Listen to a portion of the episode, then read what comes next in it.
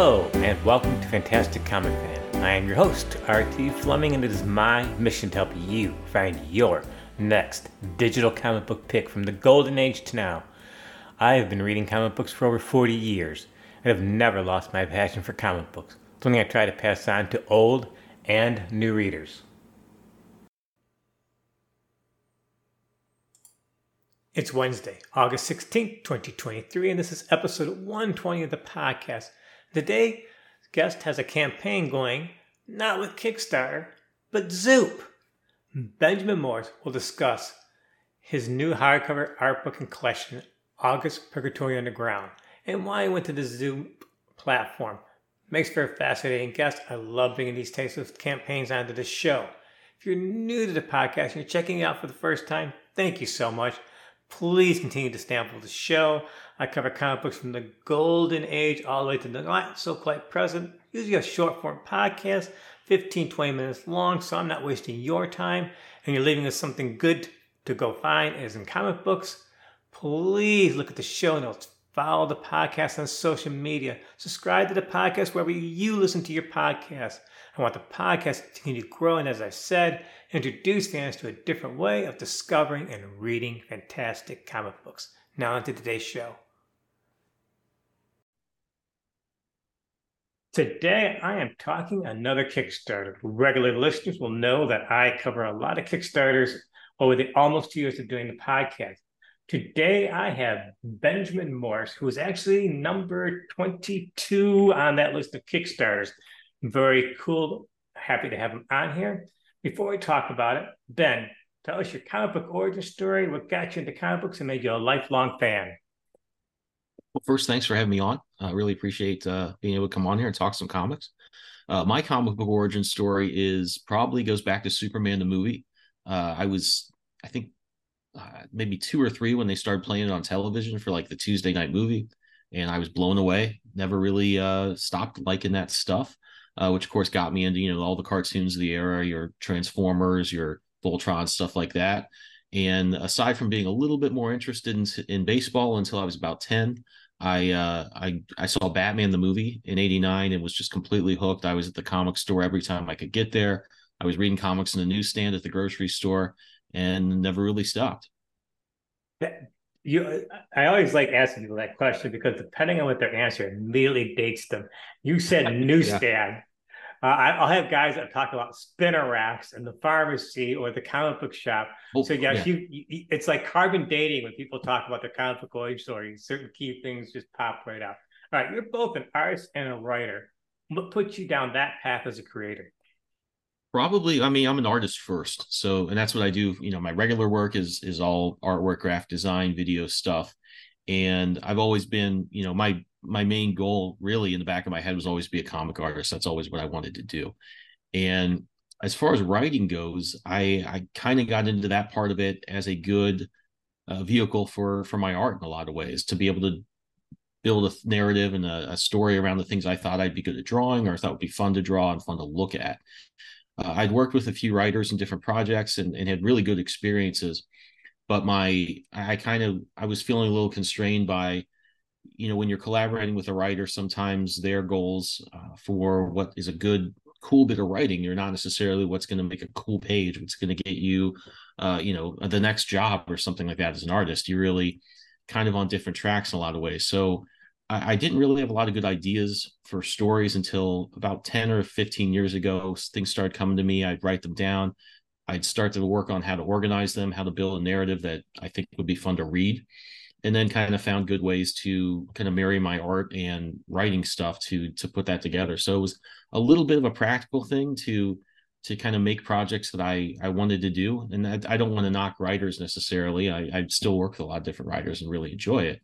But you know sometimes when you're looking at a book um, depending it's a graphic novel or an ongoing series or even a single issue that's a huge time commitment for an artist so uh, you know I, I try to really if i'm going to invest that time want a lot of it to be in stuff I really, really, um, you know, kind of generate myself. Uh, it, it kind of makes the artwork a little more.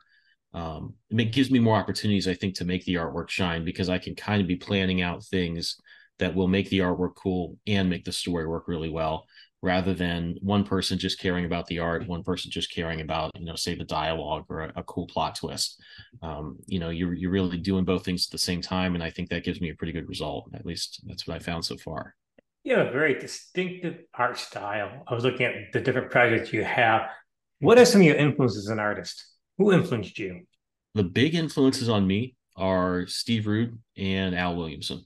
Uh, Al Williamson did a lot of the Star Wars strips in the you know 80s i'd say and uh, did a lot of flash gordon work he's really well known for. Steve rude's done a lot of stuff. I think he's most well known for his dc work. He did the world's finest series with dave gibbons in i think 91 or 92 and those guys are kind of my real you know like my biggest influences the ones i'm always looking at uh, always learning something about how they've done things I, as far as other influences go it really does vary from project to project. In a lot of cases i will look at you know what a certain story needs. Um, i have a story i'm working on that's a sequel to august purgatory underground that's going to be a little quieter um, in a lot of ways. And i've been looking at artwork that is really dynamic. I'm like all right if it's going to be a little more dialogue driven a little bit more of a chase movie sort of plot i want this to look like rob liefeld with like dale keown. I want it to really be popping off the page. Other stories like we are scarlet twilight i looked at a lot of golden age stuff trying to make sure it really captured that era while still being a little modern. So I kind of have my my two main influences, and then other than that, it really I look at the story I want to tell, what elements are in it, what's going to be cool about it, and just figure out okay, what's what's a good spice to add to that mix, kind of? What's going to make that what's going to complement that story and make it make it easier for the reader to go along with it. So tell me about Captain August, the Kickstarter, and how this whole project came about.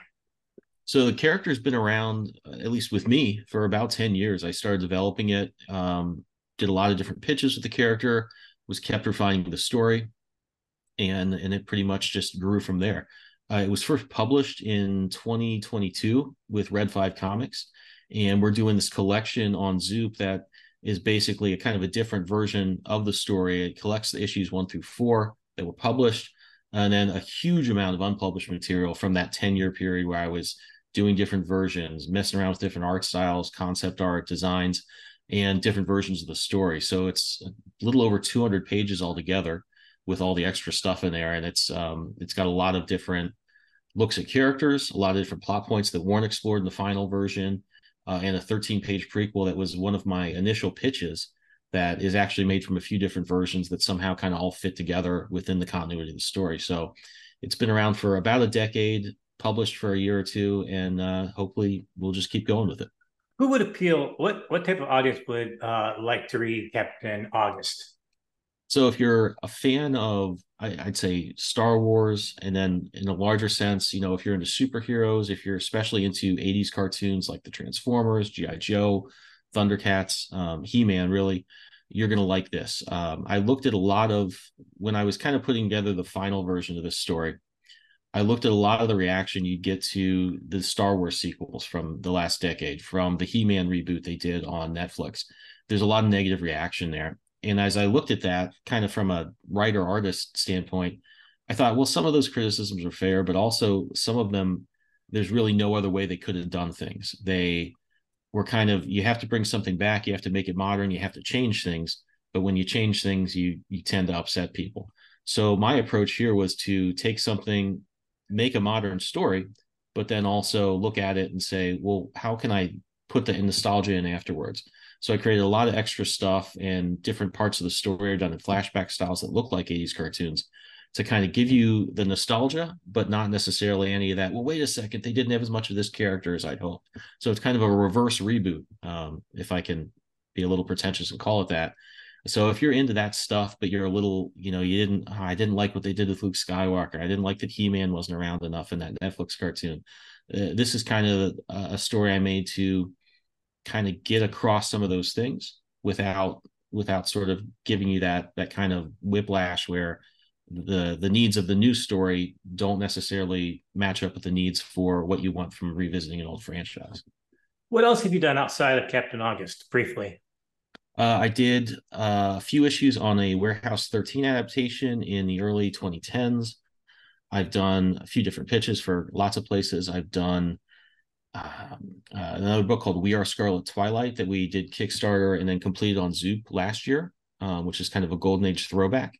And I'm working on a few things I can't announce quite yet with a few other publishers. Um, some some I'm just the artist, some I'm collaborating with some creators, and uh, I think that, that about rounds out the bibliography right now. You keep mentioning Zoop. Most people do Kickstarters with the Kickstarter campaign group.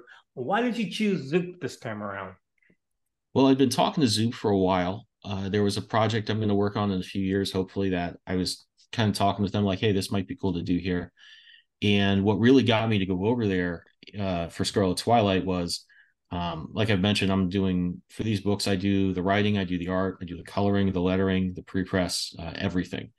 And it got to be putting the campaign on Kickstarter made it really difficult to keep my schedule as far as creating goes. So for three, I was a little delayed. Um, and I, I didn't like that obviously and, and kind of looked at my workflow and said, all right, I need to I need to revisit this and make some changes where I can.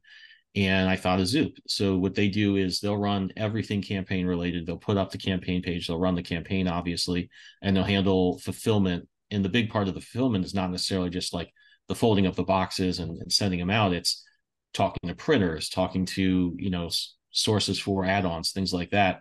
And they handled all that. So that's what really made it a big difference maker for me was just logistically, I need to find a way to if I'm going to do all the creative work, I need to find a way to have somebody else help me out with the other stuff. And what a great surprise that having gone over there for those sort of logistical reasons, Zoop's team, they're all comic book guys, they're all editors, they're very good at, you know, kind of giving you great suggestions on what works for campaigns, the market we're in. Uh, the the Kickstarter is a great platform and it's big, but I found when I was running campaigns my, myself, there were a lot of things that fit for the things that do a lot of other stuff on Kickstarter, but aren't a great fit for comics. So uh, that's why I think Zoop's a great platform. Is it's very comic focused.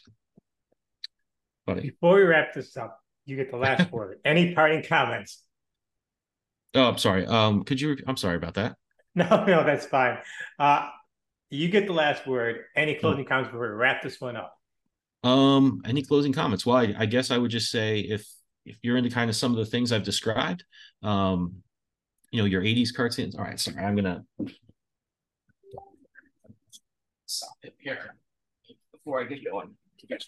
Um, Let me go back. I'll repeat the question again. That sorry about that. No, that's okay. My cats usually do the same thing, so we'll go no, back. let me uh, let me kick him out of here. He wasn't here before, and uh, it's because you're taping.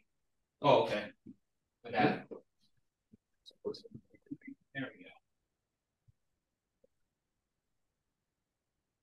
Sorry about that. No, you're fine. The cats only okay. come out when you're taping. They're so that's that's when they they know you're doing something, so they yeah, come out well. You know, I usually try and and and uh and uh chance it because if I sometimes if I close the door, they sit outside and they yell at me. So if they're not around, I was like, oh, I'll just leave it open, and sometimes they behave. So I usually have a stash of pens here that as they're coming in to the, to the office here, I throw things at them, and they go run off before they actually start to cry and howl. Oh, okay. And, so, I haven't thought of that yet. Here we go.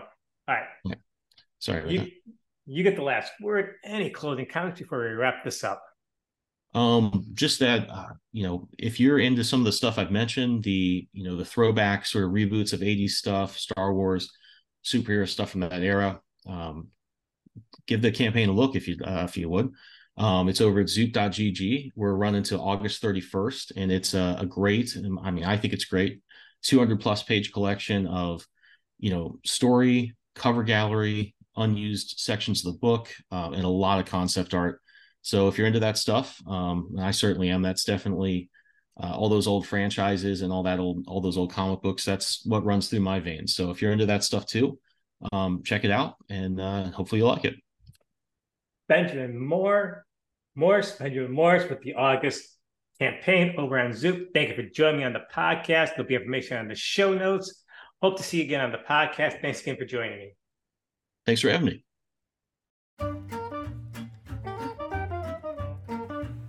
Well, that's it for today's podcast. Again, I would love to hear from you, a fantastic comic fan, at gmail.com. Remember, new episodes every Wednesday. Thanks so much for listening to this episode, and I hope to see you next time.